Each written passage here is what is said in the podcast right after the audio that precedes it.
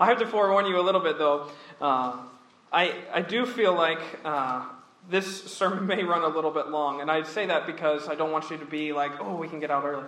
Um, but I want to cover all these verses, uh, verses 1 through 31 in today's text of Mark chapter 10. And the reason why I want to cover all of them because they are so intricately tied together, and they bring us to a really specific point that I want us to see and at first, they might not appear like they are tied together. If you isolate these three little instances that we have here this morning, they are going to appear really disjointed. We have a story about, a, uh, about the Pharisees who come to Jesus and ask a difficult question about divorce. Then we have another scene, of course, the famous scene which, with the rich young ruler who comes and asks, What shall I do to inherit eternal life? And then our last scene in verses 28 through 31, we have a scene where the apostles actually claim that they too have dedicated themselves enough to God. So there's three little instances here that I want to, us to look at, and they are so important. Because here, what Mark does, you have to know at the beginning of Mark chapter 10, there's a gap in time from our last chapter.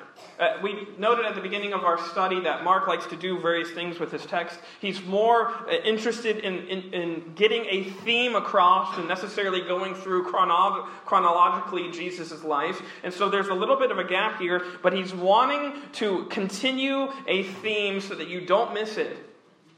So, here at the beginning of chapter 10, right after Jesus is talking about fire and salt, he says, And he arose from thence and comes to the coast of Judea by the farther side of Jordan.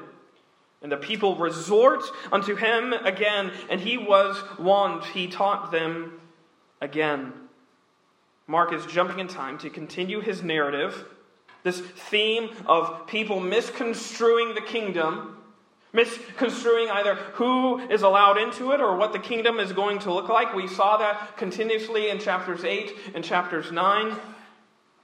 And now the conversation turns back again here at the beginning of chapter 10. It'll turn back again to what entrance into the kingdom of God looks like. We've been looking at what the kingdom of God is as Jesus kind of upsets uh, what the apostles thought about the Messiah and what he would come to do and such. Our first little glimpse of this sort of conversation is all the way back from chapter 3, where Jesus talks about who his family is like, if you remember that story. And here we return to this theme again this theme of how do we enter into the kingdom? And happens through these three stories. Through three uh, interactions of Jesus with very different individuals. And again, they might appear disjointed, as if they have no sort of connective tissue other than the fact that they're in the same chapter.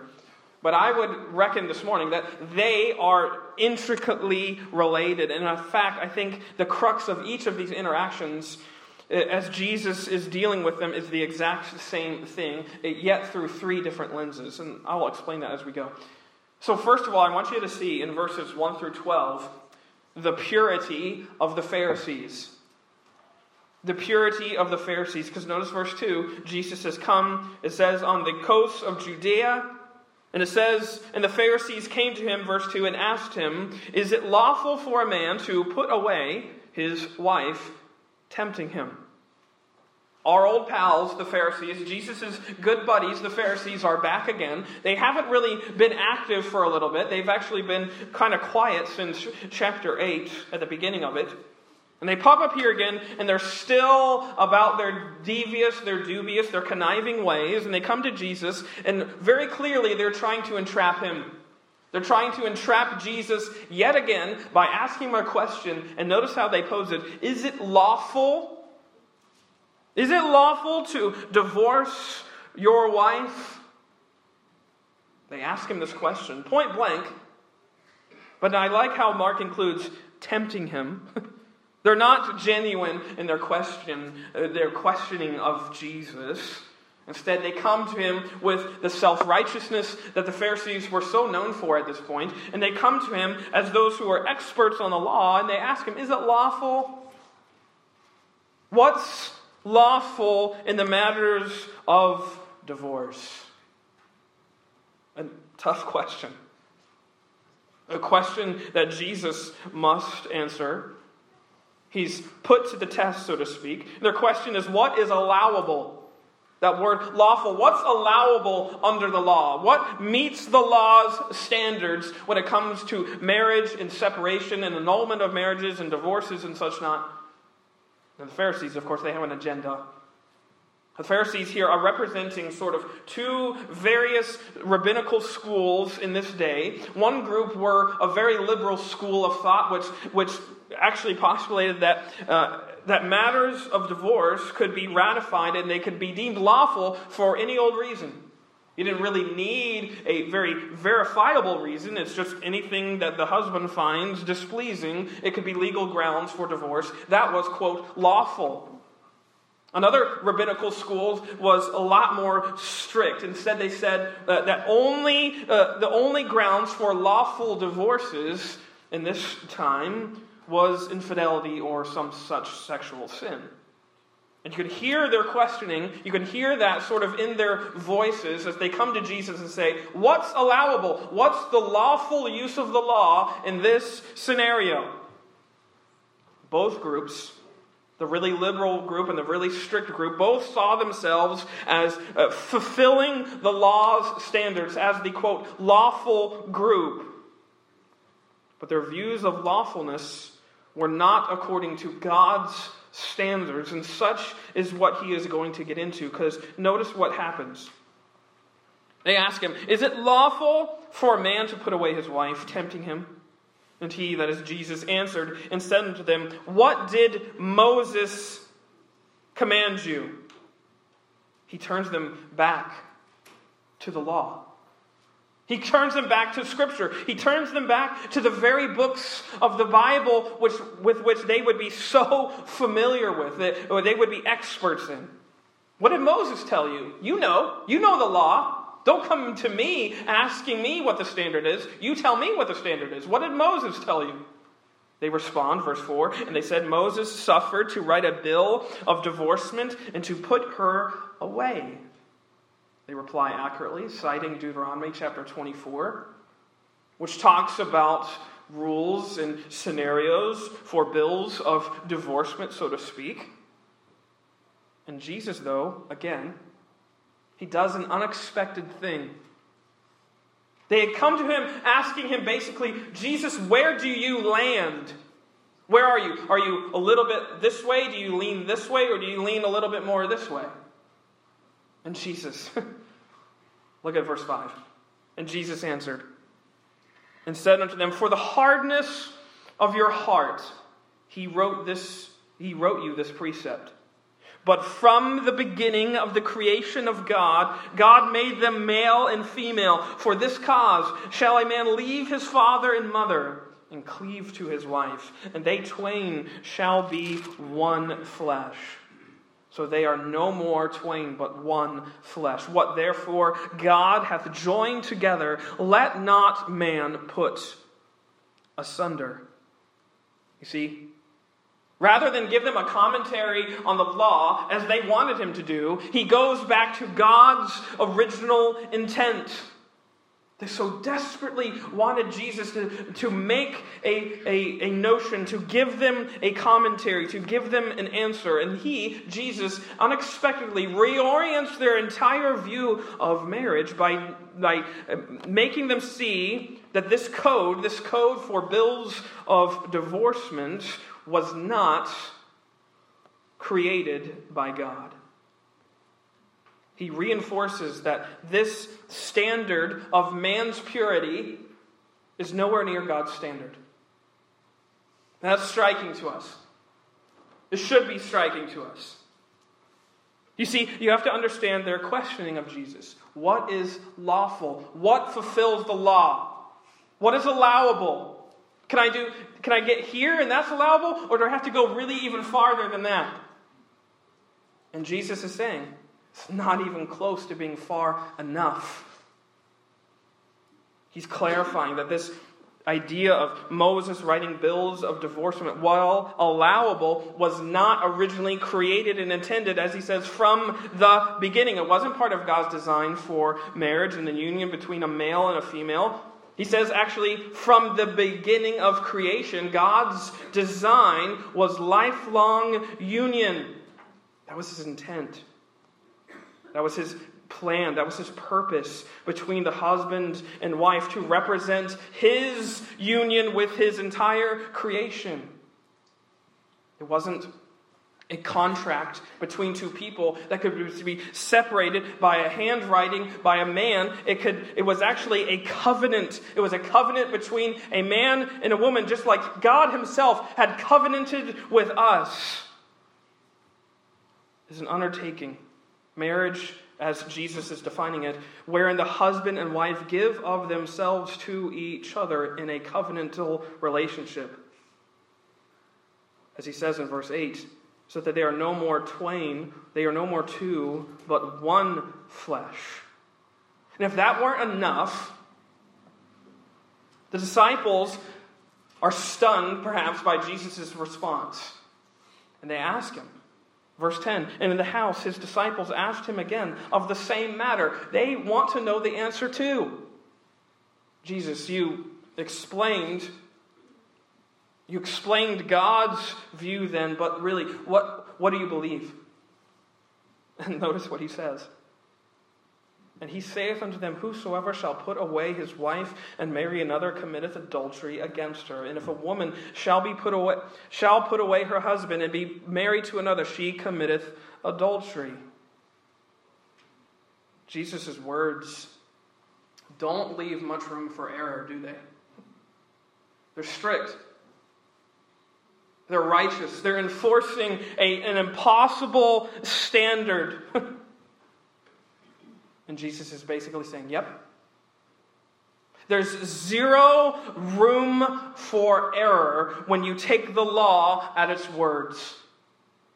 There's zero room for error. If you want to fulfill, if you want to live your life as, quote, lawful under the law, it is an impossible standard. These words are unflinchingly rigid. He intensifies the law. Many of you, uh, I'll just say this, you might be thinking this morning, oh, well, that's a bummer. Where's the good news in that, Pastor Brad? Well, just stick with me. Stay with me, I promise. Because there's a bevy of hope in this passage. Yes, even for you, if you're here this morning and you have been through the hardships of divorce,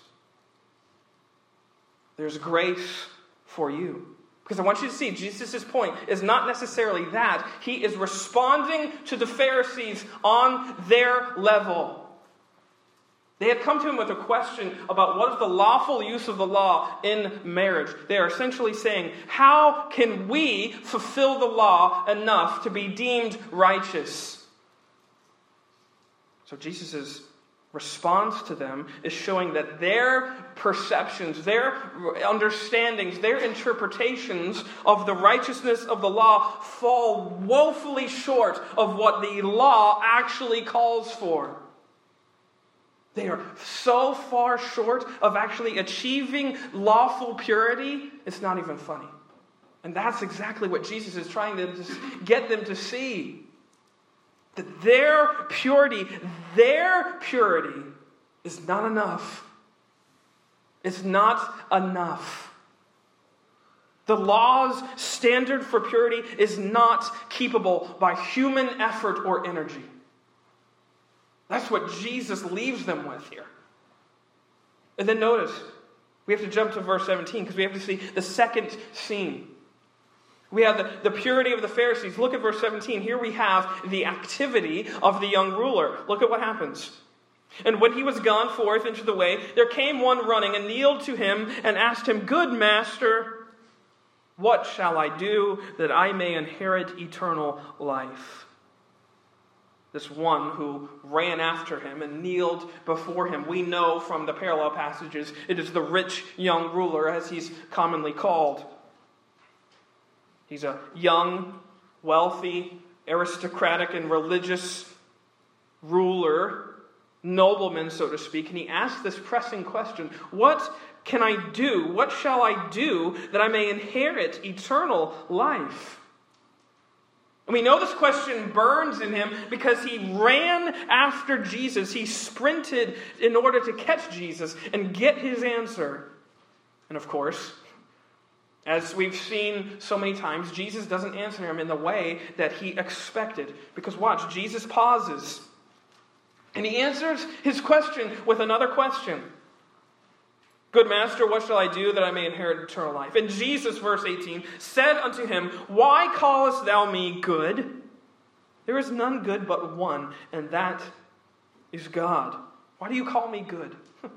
An odd turn of phrase, an odd uh, thing perhaps for Jesus to say, but he's hinting at what will come next.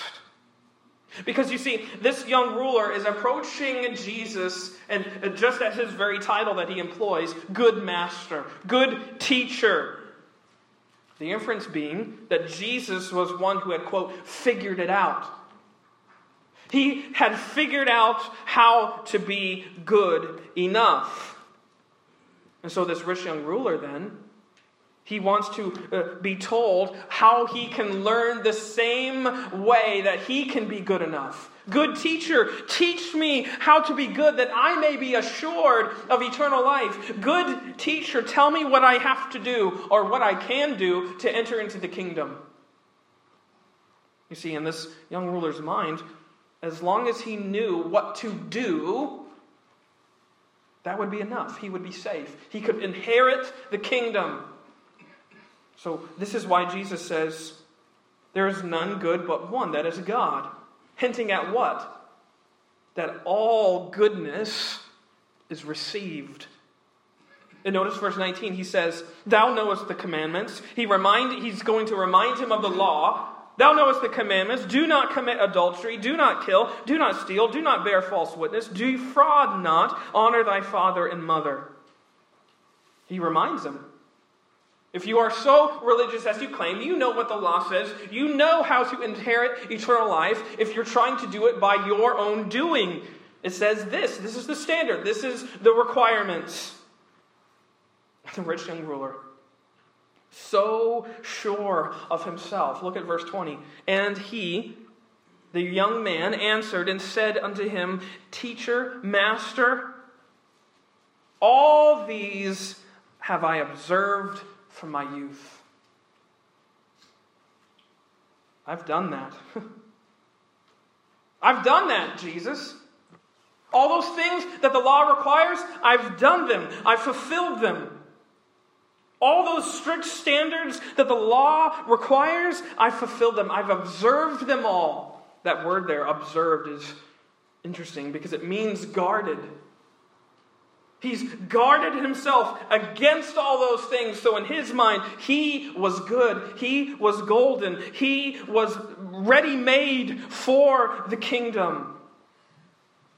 You sense what I sense with this young ruler? He's not actually looking for what he lacks, he's actually looking for affirmation of what he already thinks he possesses.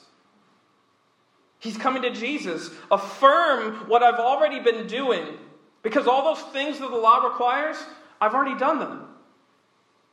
So I should be good enough. He wants that verification. He wants that endorsement from Jesus that all of his righteous and religious activity has been good enough to observe the law to the fullest. He's probing Jesus, he's prompting Jesus. Master, I've done all that. And he wants Jesus to say, Why, of course you've done it. Why, of course, good job. Here's my stamp of approval. Enter into the kingdom. But Jesus doesn't do that. Because according to this rich young ruler, he's never lied egregiously.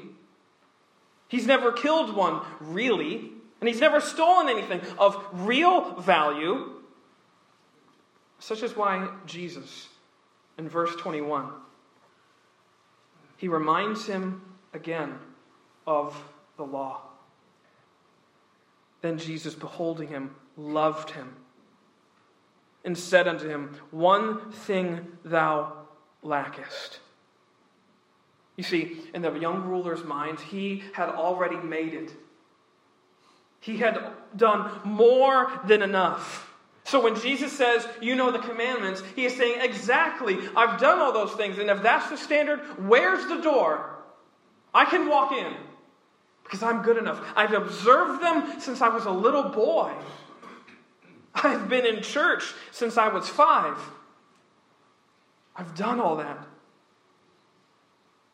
And the rich young ruler's swagger makes Jesus behold him in love. Jesus is so compassionate for this young man. I love, again, verse 21. Because Jesus hears this self righteousness in this young religious man, and he says, or it, it says about Jesus, it says that he beholds him and loves him. He's not necessarily frustrated and angry. He has compassion for this young man. His expression on Jesus' face changes, and his eyes, I would say, bleed with almost an agape compassion because he knows, he knows that this young man is lost. He's been living in his own goodness, and he loves him, I would say, with a pitiable, tragic love because he has not understood the law, and therefore he has not understood righteousness, and therefore he has not understood what it means to enter into the kingdom of God. And such is why in verse 21, where he says, There's one more thing you still lack. He says, Go thy way. Sell whatsoever thou hast and give to the poor, and thou shalt have treasure in heaven. And come, take up the cross and follow me he amplifies the law once again. You've, you've done good, yes, but not good enough. Righteousness is more than just doing good. You see, Jesus is taking the young ruler, and just like the Pharisees, at his own game. You're trying to inherit the eternal life by your doing. Here's the requirements. Here's the list. Here's the standard. And his point? Jesus' point is that this law is a code that is too high for anyone to obey completely. It's too rigid, it's too strict. No one on earth can live up to its demands. No one can fulfill this law fully. Fully enough to achieve righteousness or goodness. There is none good but God. Therefore, for all of this rich young ruler's activity and his righteous deeds, he could not earn righteousness for himself. Such is why it says, and he was sad at that saying, verse 22, and went away grieved, for he had great possessions. He knew what the full standard was, and he was grieved because he couldn't do that the activity of the young ruler. But notice quickly, before I make the point, so to speak, look at verse 28. Because I want you to see, we had the, the purity of the Pharisees, the activity of the young ruler. Here in verse 28, we have the loyalty of the apostles.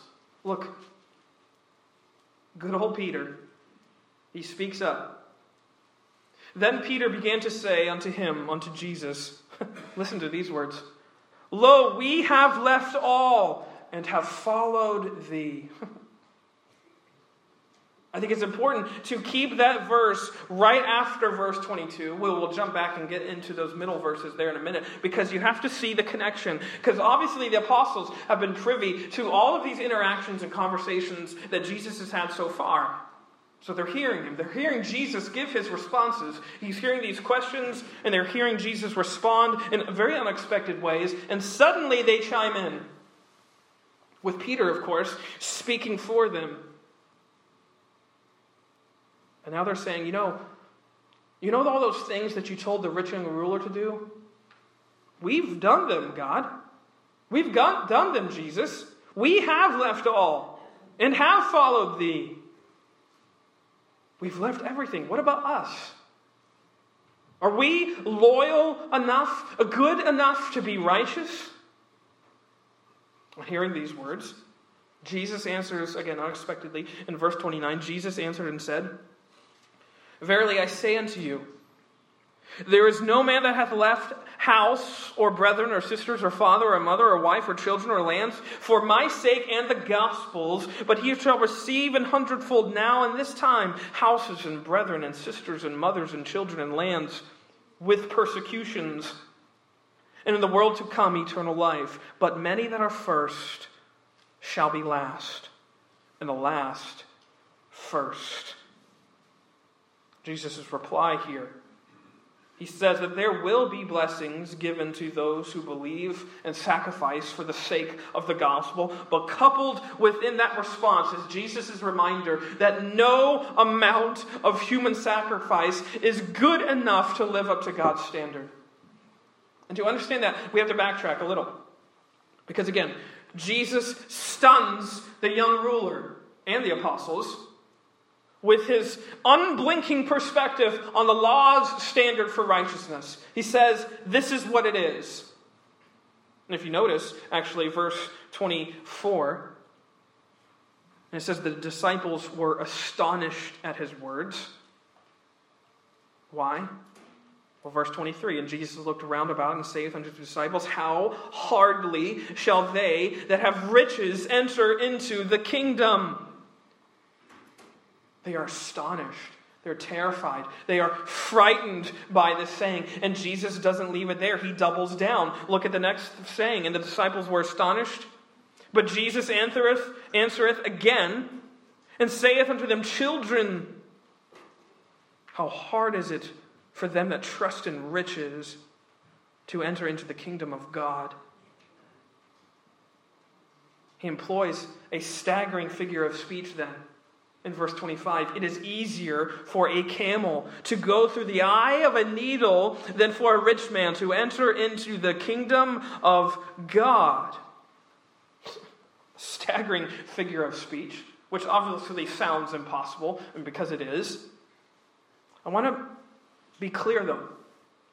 Jesus is not necessarily condemning rich people He's not saying that rich people are somehow less spiritual than poor people, and that poor people are more spiritual than wealthy people.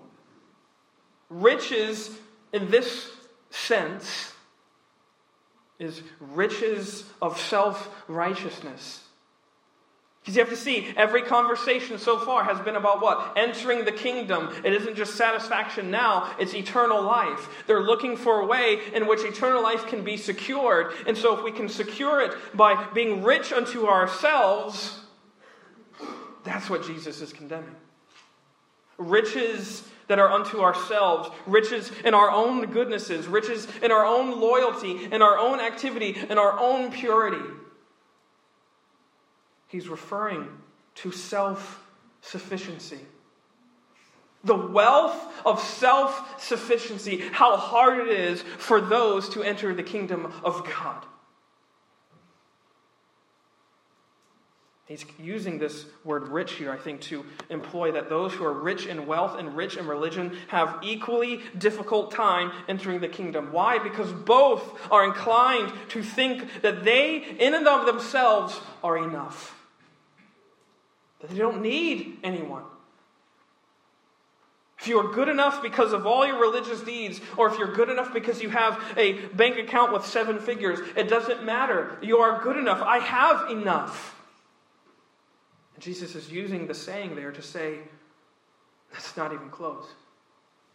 Such is why he says in verse 26, or it says that the disciples are stunned by the impossibility of the standard. And it says they were astonished out of measure.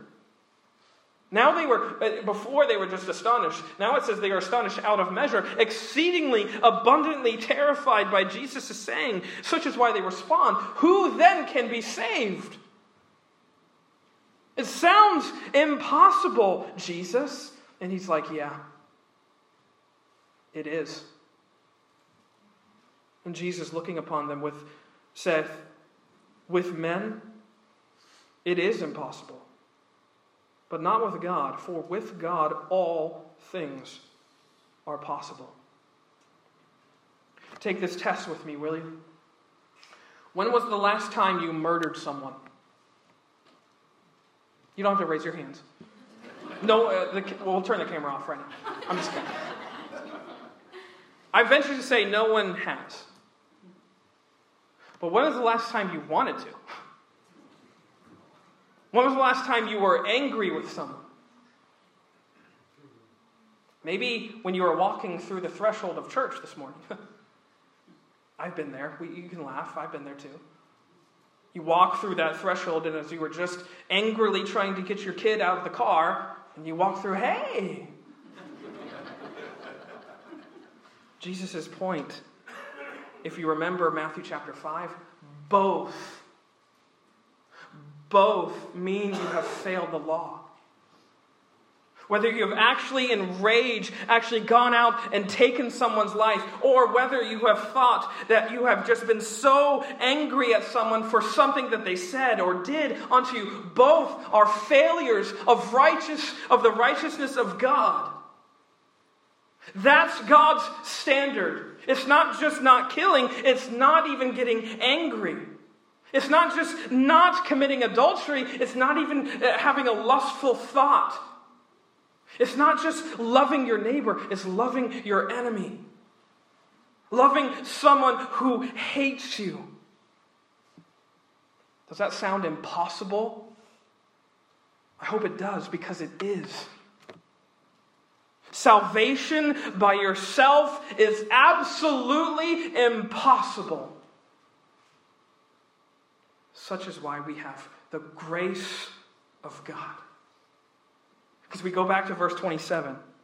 With men it is impossible, but not with God. For with God all things are impossible. Righteousness by yourself is not just hard, it's impossible. It's not doable. We like to think that righteousness is just a really difficult thing that we can accomplish with enough effort and enough strenuous, strict discipline. And Jesus is saying righteousness is not a hard thing to accomplish, it's an impossible thing that you will never fulfill except by grace through faith. This is what fulfills the standard. It doesn't come down uh, to your purity, your activity, your loyalty. It comes down to one thing faith. Faith in the fact that the impossible standard has already been fulfilled on your behalf. Faith that is daring enough to believe in the impossible. Martin Luther uh, said that that's what faith is. It's a daring confidence and boldness to believe in God's grace a thousand times over. And it's daring because it believes something that seems unlikely that God Himself would come down and live this standard for putrid, filthy sinners like you and me. That sounds unlikely. And He's saying, This is what I'm doing. And such is why we have that wonderful scene. Go back again, verse 13. You might have noticed that we skipped it. Because it's here, Jesus is saying we have to be like children. Remember, it says, and they brought young children to him, they being a crowd of sorts, and they that he should touch them. And his disciples rebuked those that brought them. Jesus doesn't have time for children. And then when Jesus saw it, he was much displeased and said unto them, Suffer the little children to come unto me, and forbid them not, for such is the kingdom of God. Verily I say unto you, whosoever shall not receive the kingdom of God as a little child, he shall not enter therein. And he took them up in his arms and put his hands upon them and blessed them. He's calling us to be like children. And what I mean by that, like children, being just gullible enough to believe in the impossibility of grace. Just bold enough to believe that what Jesus says is actually really true and no uh, uh, other things can distract or get in there. Just gullible enough to believe that the impossible has been made possible by one thing the grace of God Himself. He's calling us to be like children, to believe that He Himself, Jesus, is the impossible possibility. That He's come and fulfilled all righteousness for you and for me, and He gifts it to us, gifts it to every sinner, every broken heart, every broken family. It may have been impossible in and of yourselves, yes, but He says, with me, all things are possible. Every adulterer can be made clean. Every liar can be made truthful. Every broken family can be made whole again. Why? Because I am the God of the impossible. I am the God of all grace. And I've come to do one thing to fulfill this standard on your behalf. To live up to the righteousness of the law because you couldn't do it. You would never be able to do it in a thousand lifetimes, in a million lifetimes. He accomplishes this on your behalf. He fulfills every point of the law for you and for me, and in grace, He gives it to us by faith. You see, Jesus is dismantling all of our schemes of self righteousness, wherein we can try and win for us eternal life, whether by purity or activity or loyalty. He says, I am the God of the impossible. The only thing that inherits eternal life. You want to know what inherits eternal life? Faith. And faith in what? faith in an obedience that's already finished. Faith in a righteous standard that is already satisfied. There's nothing left to do. What may I do that I can inherit eternal life? Believe that it is already done. Believe that when Jesus says it is finished, that he finished all of these standards that were weighing over you, and he washes you in his blood so that you might be righteous. Let's all be children and believe in that story because it's true. It's no children's tale. This is the gospel of God. The gospel of the God of the impossible. And he gives us that by grace through faith. Let us pray.